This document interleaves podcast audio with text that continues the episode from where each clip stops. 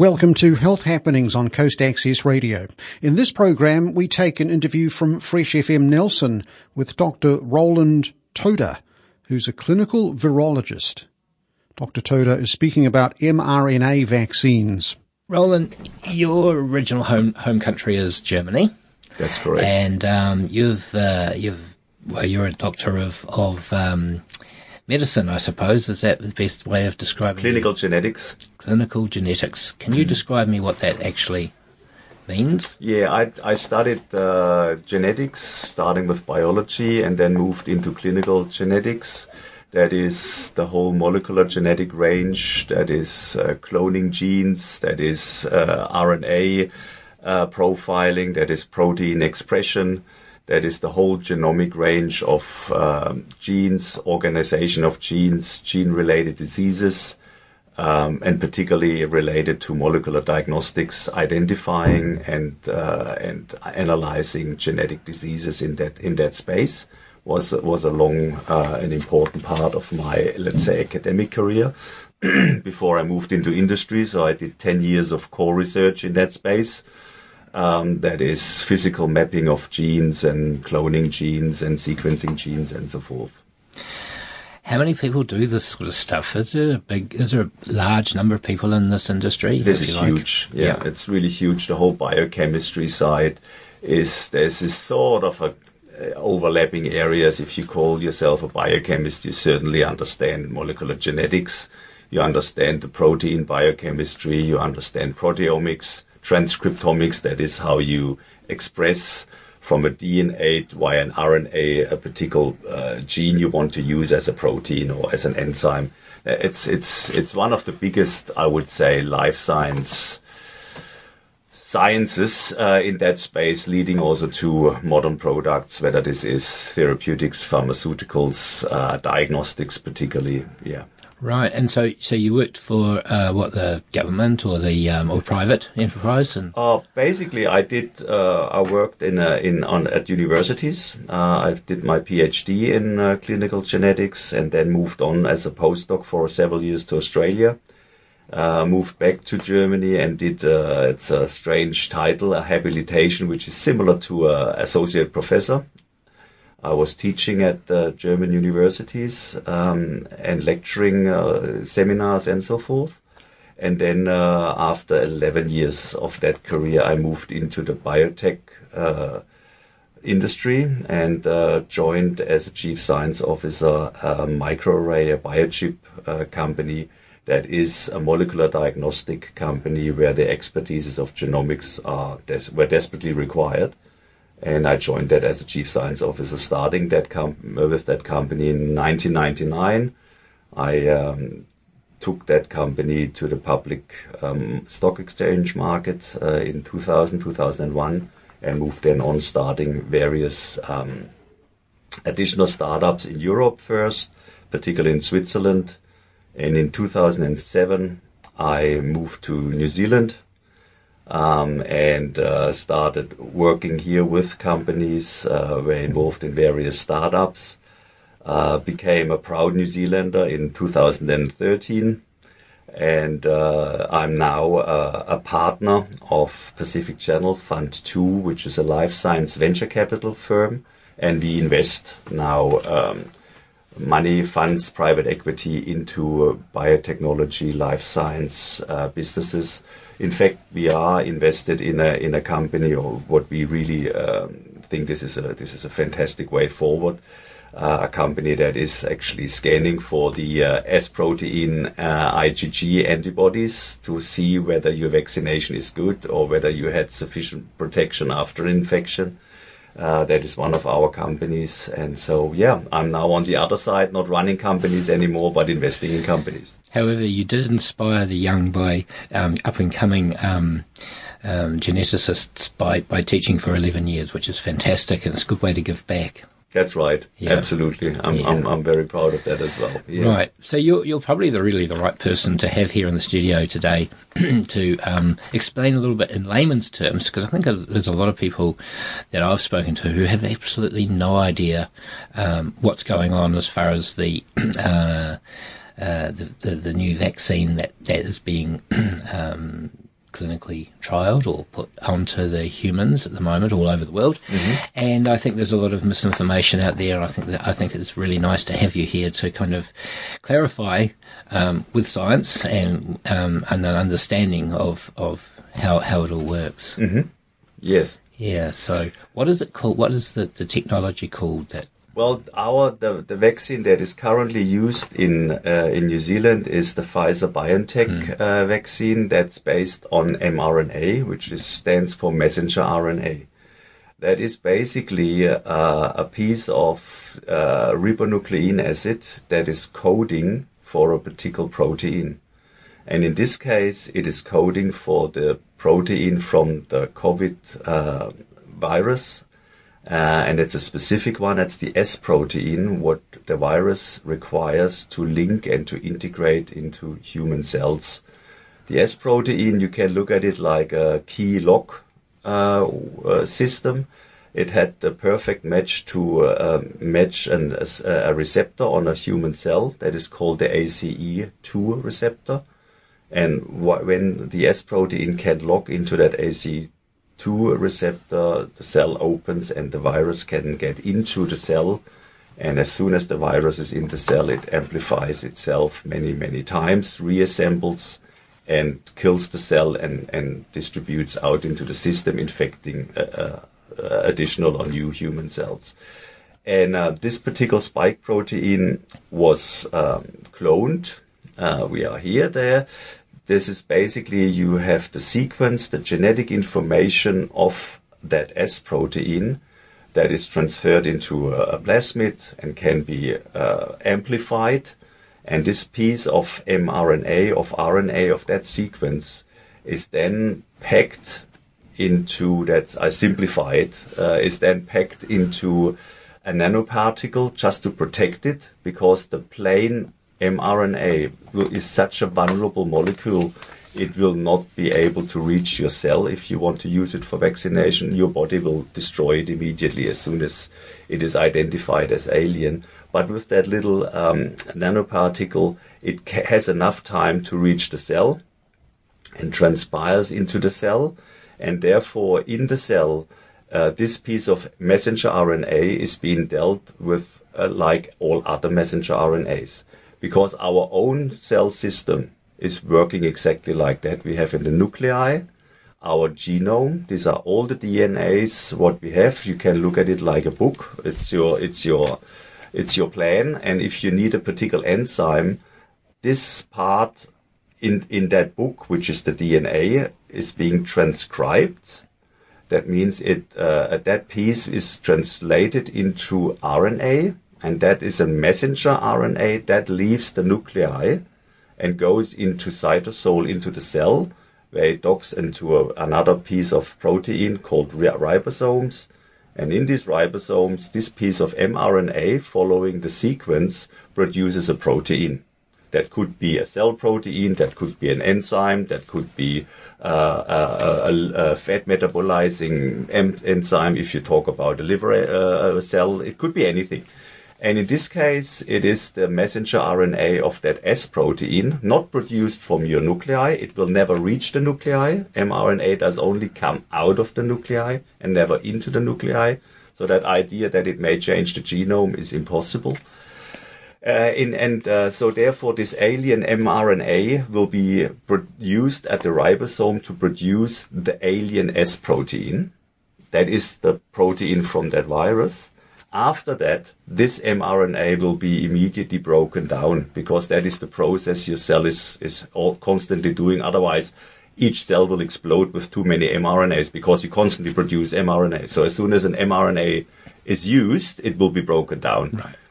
And we have a system that is called major histocompatibility complex. That is a system that our multi-billion cell organ has decided, well, we work all together. That's us. And if we find something really strange or alien, we all agree that we immediately present it at our cell surface. So that means these few muscle cells who will have received that mRNA vaccine because you got your jab in the upper arm uh, have now produced that alien S protein, which is not theirs. And so they follow the major histocompatibility complex rules and say, all right, let's put it out on our cell membrane surface and say, hey guys, out there we have something strange here. And uh, so uh, our B cell and T cell uh, response can be activated. They realize, okay, this is true. There's something alien here. A, they look after that cell that is uh, that this will be destroyed, and they will start producing antibodies against this new strange S protein. And so therefore that starts with B cell. Uh, they produce plasma cells. Plasma cells produce antibodies. You have then memory cells and the cytokine cascade is, is started as well. That, that, that, that is the modus where you can produce very specific antibodies against the S protein without ever seeing the virus and without having the risk that you get infected because the only thing your body ever saw was a small piece of a building plan of that S protein from the virus. That was the messenger RNA. Your own body put that into a proper protein. And with this protein, your antibody system is learning to fight the virus without ever seeing him. Wow, that's that's amazing. So, so uh, What's the difference between that when you when, when you do say get a measles, mumps, rubella um, vaccine? That's a whole different way. You're actually putting the yes, thing in there, isn't it? That is that is a whole uh, new way. I'm as a geneticist pretty excited about the mRNA vaccine. I have to tell you, uh, Grant, this is uh, this is a groundbreaking development. Mm-hmm. Uh, simply because now, uh, since this is working, you you can imagine if there is anywhere a new pathogen the only thing you need is a specific piece of sequence of that new pathogen, and you have in a very short time a vaccine against that. It's like like Ebola or something like that. Yeah. With, with you know exactly yeah. because beforehand vaccines took ages, years, mm. years and years, not only for the clinical trials, which was done here also in high parallel uh, approach, and and not cutting any corners. Mm. I hear that also a lot. Ah, this is too new, and uh, uh, but uh, from a from a sheer amount of clinical studies, there were no no cutting corners here. It's been around for twenty years plus, hasn't it? Absolutely, you spot on, Grant. This is the RNA vaccine development is about twenty years old. Mm. The only breakthrough was now to get the right encapsulation for that mRNA that it is actually now reaching the cell. But you were asking me to other, on other uh, uh, vaccines basically the oldest way of a vaccination was that you were using uh, immobilized or, or half destroyed pathogens that were not as active as the as the as the active or as the wild type one. So uh, that was the reason, for example, if you go back to polio vaccination mm. and so forth, where you still had the occasion that people who got vaccinated actually got the disease because some of the bugs were still active enough that this uh, people were actually getting getting sick from the vaccine. Th- that is the risk if you have a, a, a vaccine uh, containing the actual virus or the actual bacterium. Yep. The other part is that you just take fractions of, of a bacterium or of a virus. That is a piece of cell protein, a piece of uh, the whole the whole envelope, or, like um, measles is, is, is done in in in in a, in a similar way, or you ex- extract particular proteins. Uh, that is quite often uh, standardized and interesting enough compared to an mRNA vaccine. Our body, uh, maybe I take one step back, our body is acting with two immune immune responses. One is a so-called innate immune response, our original everything which is alien will be sort of addressed, mm-hmm. and then there is um, a learning part of an immune system. That is the B cell production producing antibodies after I realize that's wrong. Now I build antibodies against that. That is the adaptive uh, learning uh, immune response. So with with these sort of uh, vaccinations, the, the, the first responder side is actually quite low. So that is the reason why you may have heard a lot that with these vaccines, they use adjuvants. That is, it could be uh, magnesium, it could be uh, aluminium particles, even in a very, very, very uh, reduced way. It's not toxic, but it's it's just to stimulate the body that something is wrong here. You won't need that with an mRNA vaccine because our body, the, the, the mammalian defense line, is very alert as soon as there is anything like DNA or RNA containing attacking. And if this is the case, you don't need an adjuvant. And the next part, so we have said these are viruses or bacterial pieces as a vaccine. The other part is uh, some people call it uh, dead vir- uh, vaccines, which is somewhat probably true. Um, is where you actually have isolated proteins of a particular uh, virus or pathogen uh, that your system is, is learning of there are also a range of uh, vaccines. We have currently nine vaccines, believe it or not, in the world uh, uh, administered, all different sorts. We have two mRNA vaccines, two vector vaccines. I ca- I come to that in a second, and and a few others where we have really these old-fashioned ones as well. With the old-fashioned ones, sorry, just to interrupt. with the old-fashioned ones, does that mean that now with the say the MMR, right, um, vaccine? you will now, with this new technology, be able to bypass the way it's been done and, and use the new technology for you could. for for tetanus or MMR or you any could. other new. Yeah, right. Absolutely. Okay. You, you could. Yeah. Right. Okay. That, that's right. Mm. That is certainly possible. Uh, there is this uh, uh, Novavax uh, yeah. as a potential new uh, vaccine coming next year. Novavax is is producing uh, the plain S protein already as a protein, so your own cells don't produce that anymore. But they have it also done. Uh, they use a virus uh, where they cloned the gene of the S protein into that uh, into that virus. That virus infects a moth cell, and the infected moth cell produces a lot of mRNA of that spike protein and produces then the spike protein that is being harvested and added uh, to a, a lipo uh, uh, uh, a nanoparticle that you have about, uh, I think, up to 14 S proteins presented, and that is being injected.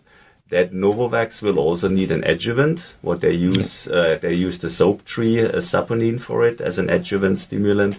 That's sort of a modern way of a classical vaccine that is being produced. Right, so, and and this is this is this is the one you just said you were going to talk about in a sec. No, yeah. Yeah, uh, well, no, we would uh, the the other one what I've not mm. mentioned when and which is out already, and it uh, I just learned that is now also being offered soon in uh, in New Zealand is the AstraZeneca mm. and Johnson and Johnson. These are so-called vector um, vaccines. They don't use the mRNA as as the BioNTech and Moderna uh, vaccine they actually have um, a chimpanzee originated um, virus that is not infectious, that is a, uh, it's a carrier. What we use in, uh, it sounds dreadful, but what we use in, in genetics, there is quite a few, uh, a, quite a range of viruses that can be used as DNA vehicles. Mm-hmm. And uh, they have uh, incorporated uh, the genetic information of the S protein and that AstraZeneca vaccine works that this uh, uh, modified virus is getting into the cell, is integrating into the nuclei. In the nuclei from this virus, the mRNA is being transcribed again. The mRNA goes out to the ribosome, and now, similar to BioNTech, at the ribosome, the S protein is, prote- uh, is produced, and then the S protein is presented at the cell. So it's actually using the DNA instead of the RNA. Right. Right, and but it doesn't change the DNA again. It doesn't change the DNA, no, not at all. That's where people's fears are. No, I mean it's impossible to to have that because you would need a so-called integrating retrovirus that is penetrating the genome. So, I mean, I've heard this argument from quite a few people who say that, you know, from shedding, from talking um, without a mask on and, and, and just the, the droplets of, of um, saliva in the air, if you've been vaccinated and you and, and somebody who hasn't been vaccinated breathes that um, mo- new modified DNA or that modified into yeah, yeah, yeah, into their bodies, they're going to end up getting the um, getting the vaccine via breathing it in from somebody else and um, changing their um, their system and there's a lot wow. of fear around that. Seriously, I've heard this. And um, okay, so now if we if we if we just take a small reality check, we mm. talk about uh, uh, a few nanograms of a vaccine that is in a liquid that is injected into your upper arm, Mm-hmm. that part is integrating to some extent uh, into some cells. The rest is being broken down because it is saline solution uh, and other liquids. That's about it. Uh, within a very short time, that mRNA, after it was doing its job producing the S protein, is being broken down into small uh, single base elements. That is uh, uracil, uh, uh, adenosine, uh, thymidine, and, guanine. Uh, and so uh, this is that's gone. So it is oh, what I want to say with that from the arm via the blood vessels into the lung up to the, to the trachea that you should have that much information of that genetic side that you can spit that out or that it is in your aerosol. That's impossible. Yeah, no, that's good. I mean, I, That's simply impossible. Yeah. Um, I also um, listened to somebody who was a doctor um, who who said that it what it what this new um, vaccine's doing is it's it's making um, the inside of vessels um, lumpy. And, or, or instead, so it's cr- creating nanoclots, tiny nanoclots in our bodies. Do you know anything about this? Um, No, I think I have uh, the the nanoparticles how they're organized. This is uh, polyethylene ethylene glycol. That's a very inert uh, uh, um, particle. Uh, PEG in a short form. PEG is used for uh, coating tablets, capsules you have in your toothpaste. PEG. If you ever had uh, have unfortunately a colonoscopy, you get a huge amount of PEG because that will clear your guts. okay. Uh, you have it there in the cosmetic industry. PEGs everywhere for emulsions, uh, balms, uh, lipsticks, uh, you name it. Uh, So that's that that's all over the place, and and that is actually a way how to smoothly get an mRNA into the cell. Our cell has a so-called cell membrane, and that's a double lipid layer. You have actually lipids and then you have uh, in the in the central part a more uh, water soluble side, and then you have this lipid side again. In normally that prevents uh, a free penetration of any molecule. That's the reason why even with water, water can freely move, but even with uh, minerals, that is that uh, osmotic effect, what you probably recall from uh, biology or Yeah. something. And that's a simple description is if you have uh, towards Christmas, cherries are red and full of sugar, and then it's raining. Uh, the rain can actually easily penetrate into the into the cherry because of lots of sugar. It takes a lot of water to dilute it, and then they they break. Yep. That's re- that, that is sort of a semi-permeable membrane, and and in order to uh, circumvent that there is a problem penetrating this uh, particular emulsion is so designed that it can easily smooth into the cell to to let the mRNA go. But we talk about nano micro nanograms uh, that will be not sufficient to completely disturb uh, a membrane. And mind you, the these few cells who receive that and can produce will be fur- uh, later down uh, in the process degraded and, and reduced anyway. So th- that's something, and we have a steady. We talk about three and a half billion cells. What we have, we have a huge turnover in our body on, on cells, and thank God. Otherwise, we would have a far higher risk. It's bad enough already, but we would have a far higher risk of cancer and other parts if we not constantly remove non-aging cells and so forth. you know. Yep, yep, exactly. And it's like it's like photocopying over and over and over and over and over and over again, but using the new copy that you've just done over and over again, it, it loses its um, um, quality after a while. Yeah. So you know, Yeah, after a thousand copies on your thousandth copy, if you just keep taking it out and recopying that one, it just Yeah, no, becomes that's more right. and more. And that's a really good example of how what you're talking about. And yeah, look, I'm I'm not going to ask you whether you think it's safe. I know you know it's safe, and um, Oh well, it's always- actually yeah. Maybe if if, if you if you, I'm I'm kind of a real fan of of of numbers. Uh, we, we have we have the situation um, that a lot of people say that oh it's actually just a provisional um, a provisional uh, approval. Um, it's it's actually per definition uh, uh, granted a provisional consent for use in New Zealand, um, and and the point why it has not changed yet is that MedSafe and that is also in other countries uh, like that is actually in the process to see whether the vaccine can also be used in uh, younger children from 5 to 11.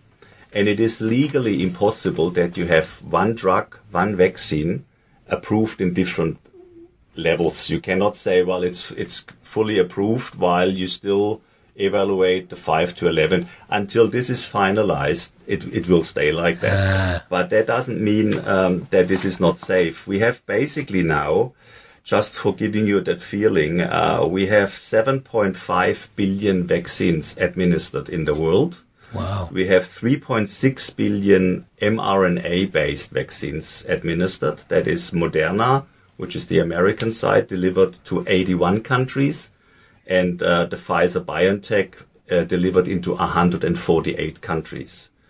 And, uh, and we have side effects described, particularly headache, dizziness, injection site pain, lethargy, nausea, some fever, chest discomfort, feeling or body temperature change. And that is actually an immediate response of your innate response from from from your immune response. Yep. Uh, that can differ. For example, I'm I'm vaccinated, double vaccinated since May. Yep. Um, I'm an old man in a way, mm. uh, and up and actually our innate system, particularly male, is is is deteriorating faster. So I had not a sing. I didn't feel anything. Mm. I didn't feel anything with the first uh, shot, and I didn't feel anything with the second shot. That sometimes can be. You you you could have a sore arm or fever for a day or something like that. That's a normal reaction that you have something alien in your body, and mm. that's exactly what the whole purpose is to, to stimulate your defense line. Say, yeah. hey, uh, if I if I go back to that point, is it safe or not? You have here with, let's stick with our BioNTech yep. vaccine for a moment. You expose your body and your immune learning system, the B cells, on just the S protein. The S protein is the key protein the virus will need to log into your cell and to be efficient being infectious. Yep. So you have basically a so-called immobilizing antibody because if, if the virus enters your system, which is vaccinated, mm all your antibodies focusing on the S protein, nowhere else. Mm. So that will basically paralyze the virus. Yep. If you have had a natural infection, you could you you and you survived it and you produced mm-hmm. antibodies, you can have to some extent the chance that coincidentally, randomly, I should say, your B cell response was against the, prote- the S protein, but it could have been also to the COVID uh, uh, shell protein, to an integrated protein. It could it could Got be it. anything, just because uh, the, your system to, uh, identified the whole virus as alien and made some antibodies. Yep. yep. But if they're not against the S protein, well, they work to some extent, but not that's very weak response. Whereas with the with with the vaccine, you have your body trained mm. to specifically attack the S protein. And that is another big part, as you have heard and, and know, uh, the virus has changed. Now we have the Delta version, a very, very efficient, a very infectious one. And even that one is, is slightly at the edges of the S protein can, can have changes where you see that even the, the mRNA vaccine is not as highly efficient anymore as the original one but we still talk about 85%, 90%. Uh, why? That's another big important advantage. If the virus will change the S protein on the side of the lock and in key mm-hmm. lock side, it will have not the, the ability to go through the ACE receptor anymore. So that's the thing the virus needs to keep stable. Otherwise, it will be not infectious anymore. That part cannot change, and you have your vaccine focusing on exactly that part. That was Dr. Roland Toder, who's a clinical virologist from Golden Bay, speaking about mRNA vaccines, our health happenings program here at Coast Access Radio. This program is made with assistance from New Zealand On Air for radio broadcast and through the accessmedia.nz website. Thank you, New Zealand On Air.